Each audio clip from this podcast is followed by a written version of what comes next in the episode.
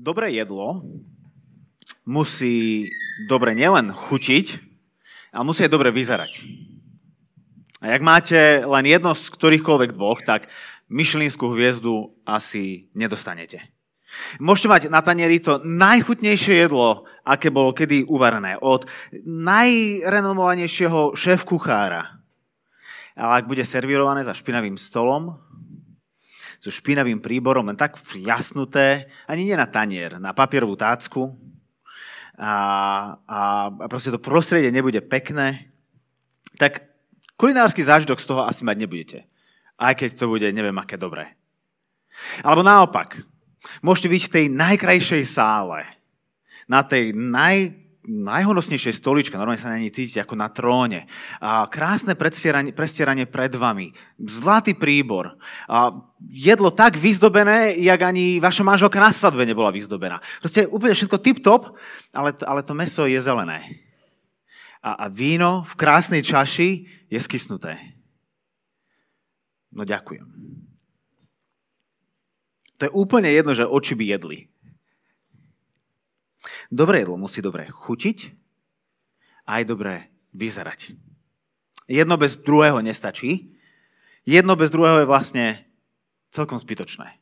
Vlastne keď máte iba jedno a nie to druhé, tak je to vlastne veľká škoda. Lebo taký bol ten potenciál. A také je to prázdne. Keď sa Ježiš raz svojim učeníkom snažil vysvetliť, ako má vyzerať jeho kráľovstvo, ktoré on sám prišiel ohlasovať a ktoré priniesol, tak im to opísal cez naše zmysly, cez chuť a cez zrak. A dnes teda budeme v Matúšom evaneliu objavať to, ako má toto jeho kráľovstvo chutiť a vyzerať. Alebo ako má chutiť a vyzerať život, ktorý odráža túto dobrú správu o kráľovstve, ktorú Ježiš ohlasoval a, a ktorá je vlastne zachytená v tejto kázni na vrchu, ktorou prechádzame. Tak ak, ak, ak máte svoje Biblie, otvorte si ich spolu so mnou, prosím, v Matúšovi 5. kapitole a budeme, budeme vo veršoch 13 až 16. Ježiš hovorí svojim učeníkom, ktorí pristúpili k nemu. Vy ste soľ zeme. Ak soľ stratí chuť, čo jej dodá slanosť? Už nie je na nič súca len ju vyhodiť von, aby ľudia po nej šliapali. Vy ste svetlo sveta. Mesto, ktoré leží na vrchu, sa nedá ukryť. Ani lampu nezažnú a nepostavia pod mericu, čo nádoba, pod mericu, ale na svietnik, aby svietila všetkým v dome. Nech tak svieti vaše svetlo pred ľuďmi, aby videli vaše dobré skutky a oslavovali vášho Otca, ktorý je v nebesiach. Modlíme sa. Pán Boh, prosíme ťa o to, aby aj v tejto chvíli a si ty nám dal svetlo porozumieť tomu, čo ty hovoríš že keď, o nás, že my máme byť svetlom? Aby si nás osolil svojim svetým duchom, aby sme mohli príjmať tvoje slovo s porozumením a s túžbou podľa neho žiť. Amen. Takže sú tu, sú tu tieto dva obrazy, ktoré Ježiš tu pre nás dáva. Hovorí svojim učeníkom, že sú soľou zeme a že sú svetlom sveta. A obidva tieto dôrazy majú v grečne gramatický dôraz na to vy. Inými slovami, vy a nikto iný. Keby mali, keby, keby Matúš písal svoje evanelium vo Vorde, tak by to počiarkol, dal by to tučným, šikmo by to dal kurzivou, až by to možno aj zvýraznil. Vy, učeníci, ktorí ste ku mne pristúpili, vy, ktorí ma počúvate, vy ste soľ zeme a svetlo sveta. A kto sú títo učeníci, ktorí obkolesili Ježiša? No o tom bola celá minulá kázeň, o, o tom sú verše 3 až 12. To sú tí, ktorí sú chudobní v duchu. To sú tí, ktorí plačú, čo sú tichí, čo túžia po spravodlivosti, ale nemajú jej. To sú tí, ktorí sú prenasledovaní pre Ježiša a pre jeho evanílium. O nich Ježiš hovorí, že vy, nikto iný, ste soľou zeme a svetlom sveta. Im zveril túto úlohu. soľ, hlavne v tej dobe, mala viacero, mala viacero účinkov alebo viacero použití. A používala sa častokrát ako dezinfekcia, to cítite, cítime aj my, keď máme nejakú, nejakú ranku a namočíme to do niečoho slaného, tak nás to štípe. A používala sa soľ ako konzervačná látka, Hej. A keď aj dneska máme zabíjačku, tak meso treba dobre nasoliť predtým, ako sa ide dať údiť. A spomaluje hnilobné procesy v mese. Takže vtedy, keď nemali mraziaky a chladničky, všetko dobre nasolili a tým si to odložili na horšie časy. Alebo sa používala a aj dodnes používa ako zvýrazňovač chuti. Hej. A slané čipsy bez soli by sme asi sotva dojedli. Bol by to taký prázdny zemiakový prach v ústach. Dajte nám trošku soli, no a jaká lahôdka. A ešte ďalšie e, využitia soli určite existujú, ale ten Ježišov dôraz tu nie je možno až tak na to, že na čo sa tá soľ používa, ale, ale akému ohrozeniu čelí. A teda to, že môže stratiť svoju chuť, svoju slanosť. Technicky to je nemožné, aby soľ stratila slanosť. Chlorid sodný je slaný podľa svojej definície. Je, je to, uh, on, on sám o sebe nedegraduje, aby sa rozložil na niečo, čo zrazu nie je slané. Proste soľ vie byť iba slaná. Soľ nevie stratiť slanosť. Hej? Ale to preto, lebo my máme vo svojich uh, solničkách, na regáloch, v obchodoch čistú soľ. Oni tam, hlavne títo chudáci v Galilei, oni, oni nemali čistú soľ z Himalají. Častokrát, čím oni solili, bola akási slaná zmes, ktorá obsahovala soľ, ale takisto aj mnohé iné prísady alebo ďalšie elementy. Iné látky. No a tieto boli častokrát menej rozpustné ako soľ. A tak čo sa častokrát stávalo, je to, že tá, tá skutočná sol, ten chlorid sodný, ktorý bol v tejto ich slanej posýpke, tejto slanej zmesi, a vlastne sa rozpustil, odišiel a tak tá slaná zmes stratila svoju slanosť. To, čo niekedy bolo slané a čo bolo užitočné, je zrazu všetko len neslané a úplne zbytočné.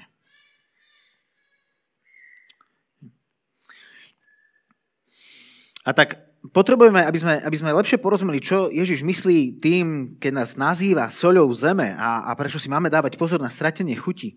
Potrebujeme vedieť, že čo je tou soľou, čo je to, čo nás solí a ako sa to dá stratiť a nebyť na nič cúci. Čiže čo je tá soľ? No, keď sa opäť pozrieme do tých predchádzajúcich veršov, tak máme tam blahoslavenstva. Blahoslavenstvá, ktoré sú celé v tretej osobe množného čísla, blahoslavení sú tí, blahoslavení sú tí, blahoslavení sú tí, ktorí. A potom Ježiš v 11. a 12. verši aplikuje posledné blahoslavenstvo o prenasledovaných a to, to zrazu hovorí v druhej osobe množného čísla. Blahoslavení ste. A 12. verš. Radujte sa a veselte sa. A pokračuje, odmyslíme si ten nadpis, ktorý máme a text plynulo pokračuje Ďalej, v druhej osobe množného čísla. Vy ste soľ zeme, vy ste svetlo sveta a tak ďalej.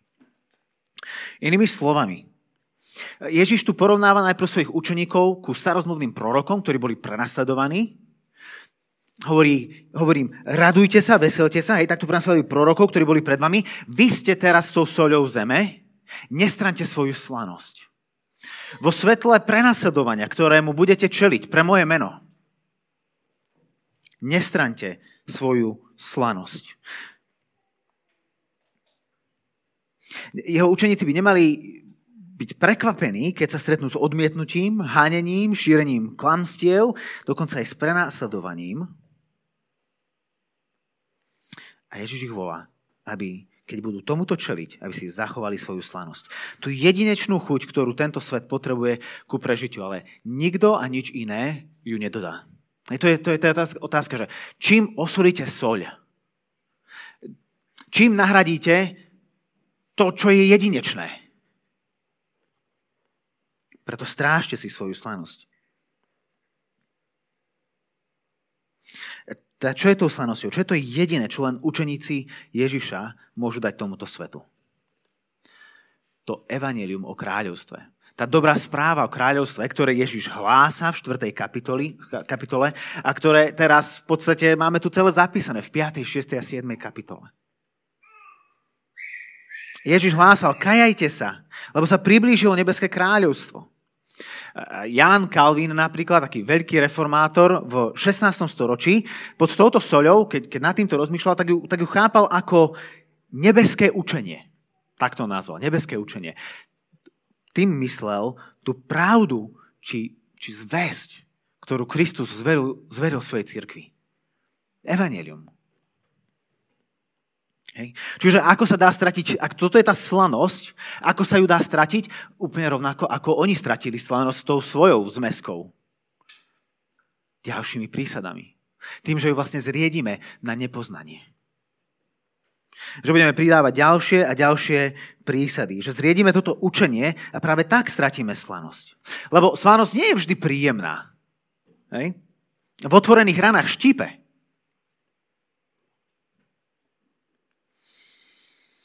aj keď lieči.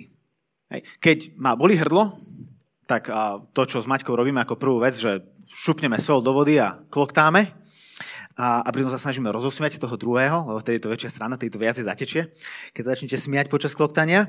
No kloktáme, ale, ale keď ja, ja som taký uh, extrémista niekedy, takže Maťka si tam dá proste poližičky, lyžičku, ja že ja chcem byť hneď zdravý, tak sa tam dám dve, tri lyžičky. No, ale to prvé, čo chcem spraviť, je to, že vlastne to, to chcem zriediť. A jedno, či tam tri lyžičky alebo jedna lyžička. Slaná voda nikomu není dobrá. Ich chcem zriediť. Chcem tam pridať sladkú vodu.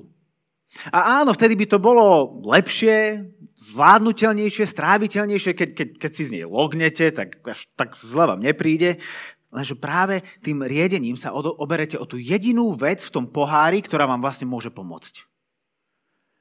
No super, že vás to prestane iritovať ale absolútne vám to nepomôže. Zriedená slaná voda mi nepomôže, môžem ju rovno vypluť. Alebo ako Ježiš hovorí o soli, nie na nič súca, len vyhodiť von a pošliapať po nej. Nestraďme preto svoju slanosť, priatelia. Nestraďme evanilium. Neslaná sol je rovnaký nezmysel ako kresťan bez evanelia nerieďme učenie, to, toto nebeské učenie, ako Calvin povedal, a o, o hriechu, o spáse, o Kristovom kríži, len preto, aby sme pre svet boli trochu priateľnejší, trošku znesiteľnejší, chutnejší. Nakoniec, lebo budeme neužitoční a celkom zbytoční. Ak Božie slovo trošku zriedíme, možno sa vyhneme prenasledovaniu a haneniu, a, a nebudú na nás kýdať, možno nás povedia niečo pekné.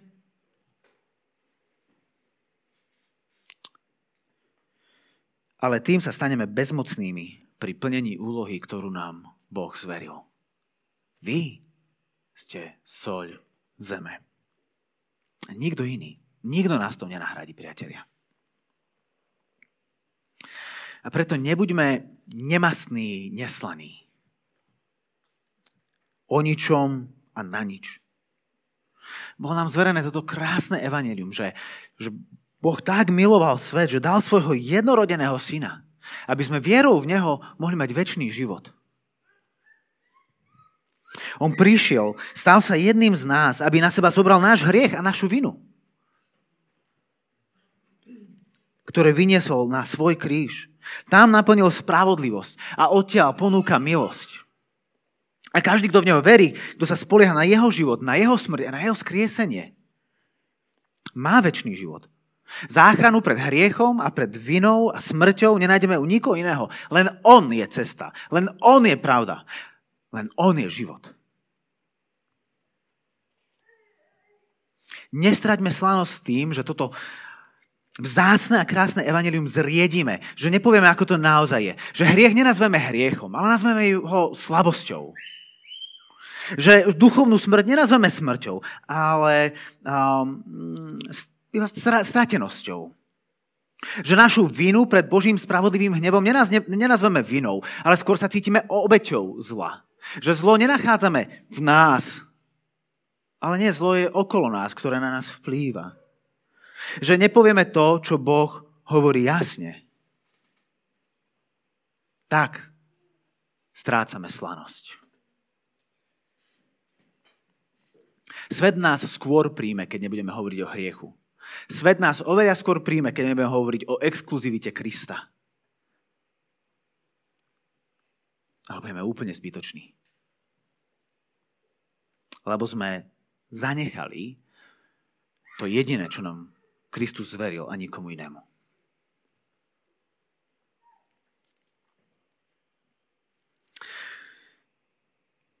Takto má teda chutiť život v Ježišovom kráľovstve.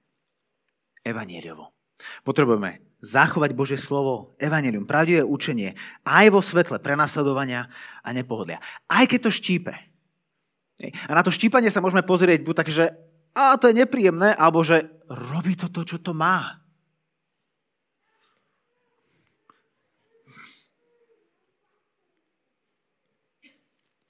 Lenže zachovať si slanosť samo o sebe nestačí. Nestačí len sedieť na pravde. Treba ju žiť. A preto Ježiš dáva druhý obraz. Vy ste svetlo sveta. Čiže toto bola chuť kráľovstva. Teraz sa ideme pozrieť na vzhľad kráľovstva veršo 14 a 16. Lebo ak Božie kráľovstvo nevidíme, nebudeme po ňom túžiť. E, Dármo budú mať Ježišovi nasledovníci evanelium o kráľovstve, keď ich nebude vidieť. Totiž to v snahe uchrániť pravdu a nerediť evanelium, evanelium čo kresťania častokrát v minulosti spravili, aj, aj dneska robia to, že sa vlastne utiahnu. A, a, a sú uzavretí sami do seba. Miesto toho, aby boli svetlom sveta, sme, sme sa obkolesili zrkadlami a svietime sami sebe. Aby ani len lúč nášho svetla nevyšiel von a nazmar. A práve pred týmto Ježiš varuje svojich učeníkov, aj nás. Pretože reakciou na prenasledovanie môže byť buď to, že zriedime evanielium, zriedime to, kvôli čomu nás prenasledujú, aby s nami nikto nemal žiadny problém a so všetkými sme boli za dobré, alebo, ak to nechceme spraviť, tento kompromis, tak sa utiahneme. Skryjeme sa.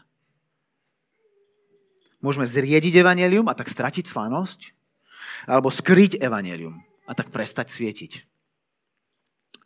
A Ježiš hovorí prekvapivo práve týmto bedárom, týmto plačúcim, tichým, nenasýteným ľuďom, ľuďom, ktorí ho počúvajú, že oni, a len oni, sú svetlom sveta. A toto nie je žiaden nový obraz, nová fráza svetlo sveta. Toto je starozmluvná fráza, starozmluvný obraz, ktorý vlastne hovorí o Izraeli, o, o Božom vyvolenom národe. Bo v starej zmluve to bol Izrael, ktorý mal byť svetlom pre svet. A práve preto ho Boh si vyvolil. Lebo mal byť jeho ukážkou, jeho prvočinou s tým, čo chcel Boh spraviť s celým svetom. Takto takto Boh hovorí ku svojmu ľudu cez proroka Izajáša v 42. kapitole, verše 6 až 7. Ja, hospodin, som ťa povolal v spravodlivosti, uchopil som ťa za ruku, stvárnil som ťa a urobil som ťa zmluvou ľudu, svetlom pohanov. Aby sa slepým otvorili oči, aby väzni boli vyvedení zo, zo žalára a z väznice tí, čo sedia v temnote. Poslaním Izraela bolo zjavovať Božiu dobrotu a milosť pozorujúcemu svetu naokolo.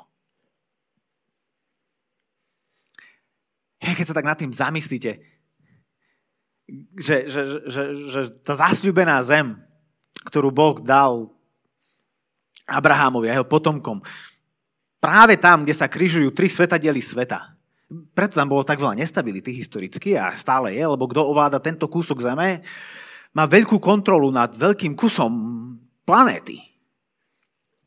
Práve tam, na kryžovatke kontinentov, pán Boh chcel postaviť svoje kráľovstvo, svoj vyvolený ľud, aby, aby všetci, čo pôjdu okolo, čo sú všetci, mohli vidieť, aký on naozaj je. Aby oni boli jeho výstavnou skriňou. Jeho koštovkou, jeho trailerom pre to, čo Boh chce spraviť s celým svetom. Aby pohania z okolitých národov pri pohľade na Izrael mohli vidieť Boha aby mohli vidieť jeho dobrú vládu, aby sa ku nemu mohli pridať.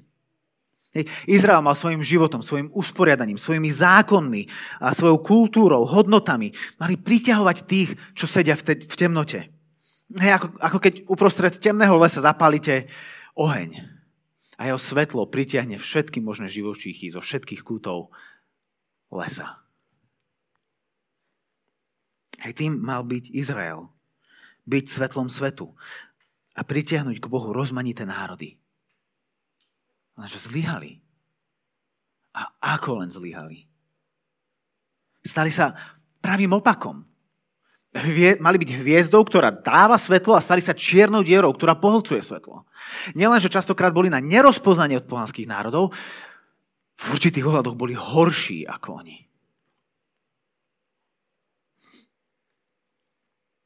A tak ich Boh po storočiach varovaní posiela do zajatia.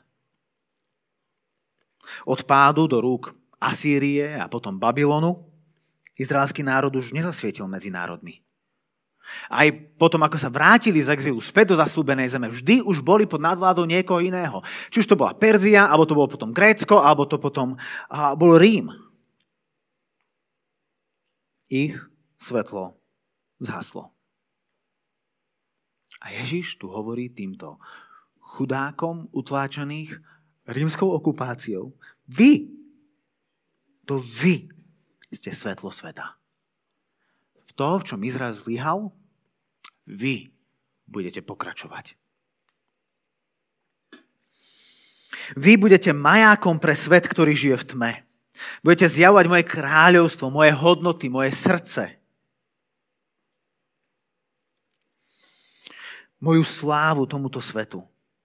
Pri pohľade na vás spoznajú mňa. Budete žiariť a ľudia budú priťahovaní tým, čo uvidia. Niektorí to svetlo odmietnú. Ján, to, to Ježiš hovorí v Jánovom evaneliu v 3. kapitole. Odmietnú ho, pretože viacej milujú tmu než svetlo, lebo ich, vedia, že ich skutky sú zlé a nechcú, aby vyšli najavo. To Ježišové volanie, kajajte sa, nechcú sa kajať, nechcú zanechať, nechcú zmeniť smerovanie svojho života. Tak zostávajú tam, kde sú, vo svojom temnom kúte. Je sú ako človek, ktorý, keď je po dlhom čase v tme vystavený svetlu, je oslepený a radšej sa vráti do svojho tmavého kúta. Miesto toho, aby vstúpil ešte hlbšie do svetla. No budú ľudia, Ježiš hovorí, ktorí budú vidieť vaše svetlo a budú ním priťahovaní. Budú, budú oslavovať vášho Otca, ktorý je v nebesiach. A stanú sa mi učeníkmi. Ježiš nám ukazuje toto naše miesto. Má byť nie pod nádobou, ale na svietniku.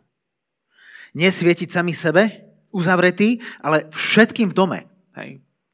Tomuto svetu viditeľný, ako, ako mesto postavené na kopci, ktoré sa jednoducho nedá skryť. Aj keby ste neviem, akú eh, hradbu okolo neho postavili, akokoľvek vysokú, jeho svetlo sa stále bude odrážať od nebies.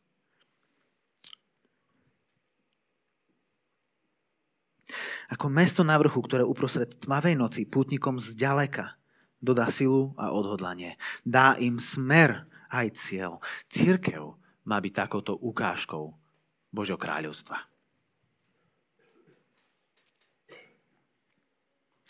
Čo to pre nás prakticky znamená? Že tu nie sme sami pre seba. Že nás má byť vidieť a počuť. Nie ako hulvátov a fanatikov, ako niekedy je kresťanov počuť. Tí tí krivia obraz o našom otcovi a o našom kráľovi. Ježiš hovorí nielen to, že máme byť svetlom, ale hovorí aj prečo a akým svetlom máme byť. Akým spôsobom máme svietiť.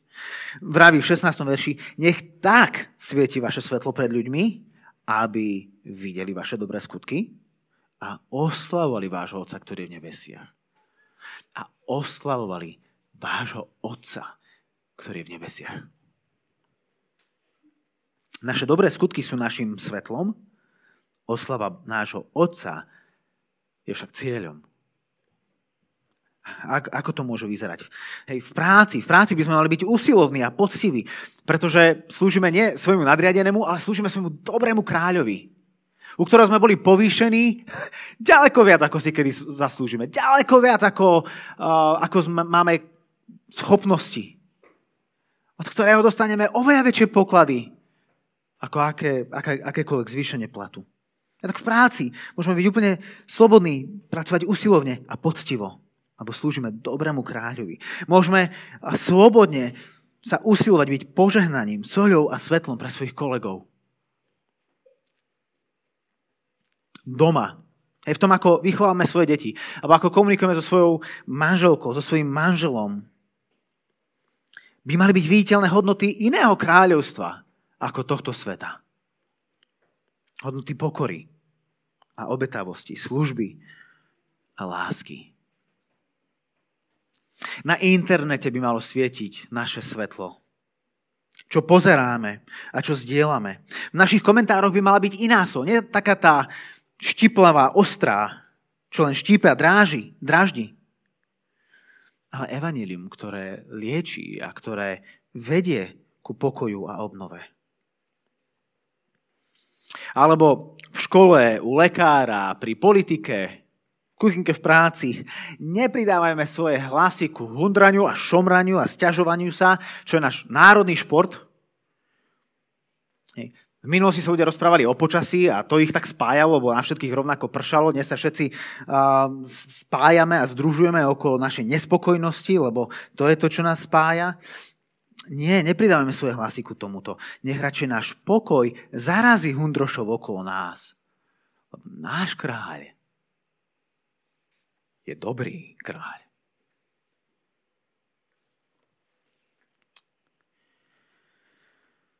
No keď sa snažíme však byť touto soľou a, a, a byť svetlom a ak túžime, aby naše dobré skutky boli vidieť a aby oslavovali nášho Otca, ktorý je v nebesiach, nesmieme zabudnúť na to, koho takto Ježiš volá žiť. Volá takto žiť svojich učeníkov, ktorí k nemu pristúpili. To je hneď prvý verš na samom vrchu stránky Biblie. To svojim učeníkom hovorí. Hovorí to tým, pre ktorých je Boh ich otcom. Inými slovami, oni už majú dôverný, blízky vzťah s Bohom.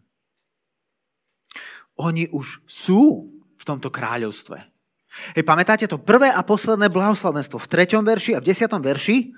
Hej, všetky blahoslavenstvá uprostred hovoria o niečom, čo niekedy raz v budúcnosti bude, ale, ale tí, čo sú chudobní v duchu a tí, čo sú prenasledovaní, ich je nebeské kráľovstvo.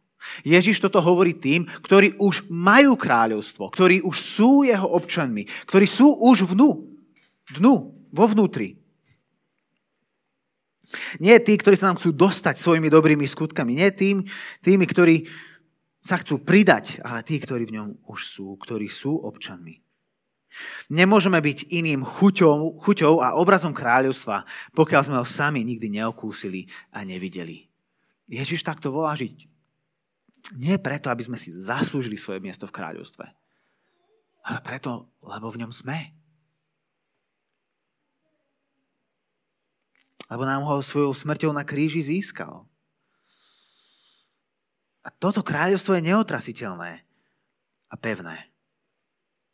Preto najprv sami musíme získať slanosť, čiže prijať a uveriť Ježišovej záchrane pred našim hriechom a vinou, aby sme my sami mohli byť potom soľou pre túto zem. Najprv sami musíme kráčať v jeho svetle, aby vôbec mohlo naše svetlo svietiť pred ľuďmi. Takto totiž má vyzerať život, ktorý človek žije vo svetle dobrej správy, vo svetle Evanelia o kráľovstve. Naša chuť a náš vzhľad má poukazovať a ukazovať jeho kráľovstvo. Dobré jedlo musí dobre chutiť aj dobre vyzerať. A to isté platí aj o cirkvi. Musíme dobre chutiť a aj dobre vyzerať. Nestačí len jedno. Oboje sú nevyhnutné. Môžeme mať tú najväčšiu pravdu na svete. Môžeme mať tú najlepšiu teológiu, najvycibrovanejšiu. Môžeme byť tí najlepší vykladači písma. A fakt, akože Pán Boh nám povie v nebi, že dal si to akože na jednotku. Všetci sa akože milili. Ty jediný si mal pravdu. Ale ako o tej pravde, ako o evaníliu, o Kristovi nikomu nehovoríme, tak táto pravda je na nič súca. A, a môžeme mať zároveň najväčšie skutky lásky ku blížnym, v aktivizme prebehnúť celý, predbehnúť celý tretí sektor, ale ak zriedime evanelium, ak zamlčíme to jediné, čo nikto iný nepovie, potom všetky tieto dobré skutky sú celé na nič. Dobrá církev musí dobre chutiť aj vyzerať. Máme byť svedectvom a príchuťou Božieho kráľovstva na zemi. Byť akousi ochutnávkou toho, čo raz príde v plnosti. Ako, pamätáte si, zvykli v obchodoch mať také tie ochutnávky na šparadlách, ste mohli okoštovať pomazánku, aby ste si potom kúpili? Mám pocit, že v Bile to ešte robia s klobáskami. To je to, čím máme byť. Ľudia, okúsia, povedia si, že fú, toho chcem viac. Máme byť ako ten trailer v kine, ktorý keď uvidíte, tak chcete vidieť celý príbeh. Chcete byť do ňo vtiahnutí, chcete byť jeho súčasťou. Hej, taký sampler v obchode, trailer v kine. To je to, čím máme byť. A pravda je, že to nikdy úplne nedáme. Že tá naša sol vždy bude trošku zriedená, že ten náš obraz bude vždy trochu pokrivený. Ale dajme ľuďom okúsiť aspoň kus z toho, čo má Boh pre svoj ľud pripravené. Nech aj skrze tento náš malý zbor ľudia v Trnave ochutnajú a vidia, že dobrý je náš pán. To nech je našou modlitbou. Ježiš, ďakujeme ti, že ty, svetlo sveta, si, si prišiel do nášho tmavého sveta, aby si nám zjavil svojho Otca. Že na tvojom živote môžeme poznať pravdu a vidieť krásu Otca, ktorá nám zjavuješ, jeho lásky, jeho milosti, jeho plnosť milosrdenstva. Ďakujeme ti za to, že do tohto kráľovstva voláš aj nás, biedných ľudí. A že skrze takých chceš naplniť svet svojim svetlom. Daj prosím, aby tak mohlo byť v našich rodinách, v tomto zbore a Pane, v našom meste aj skrze túto hrstku tvojich učeníkov. Amen.